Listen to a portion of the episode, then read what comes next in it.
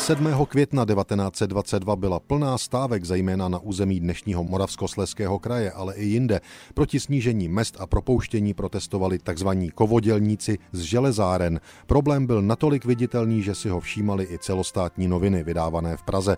Například Národní listy sedmého května devatenáct set dvacet dva uvádějí, že odbory rozhodly o tom, že každý, kdo nastoupí do práce, je stávkokas.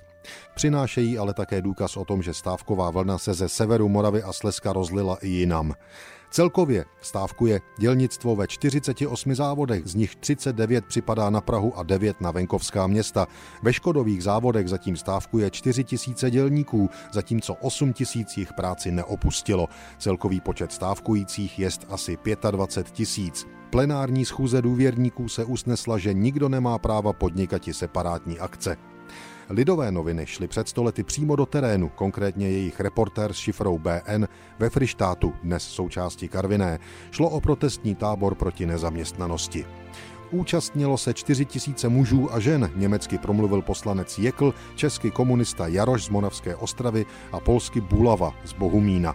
Účastníci tábora byli rozčileni zprávou, že ředitel továrny Jeklovy inženýr Ritter dal zavřít vrata továrny, aby dělnictvo nemohlo odejít na tábor. Nálada na táboru byla velmi bouřlivá, pořadatelstvo však zabránilo výtržnostem.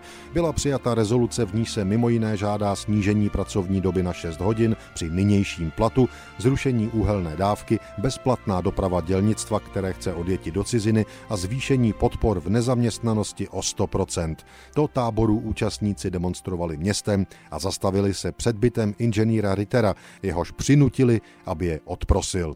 Při této podívané zvedlo se několik holí do výše. Když výjev skončil, zástupy se klidně rozešly.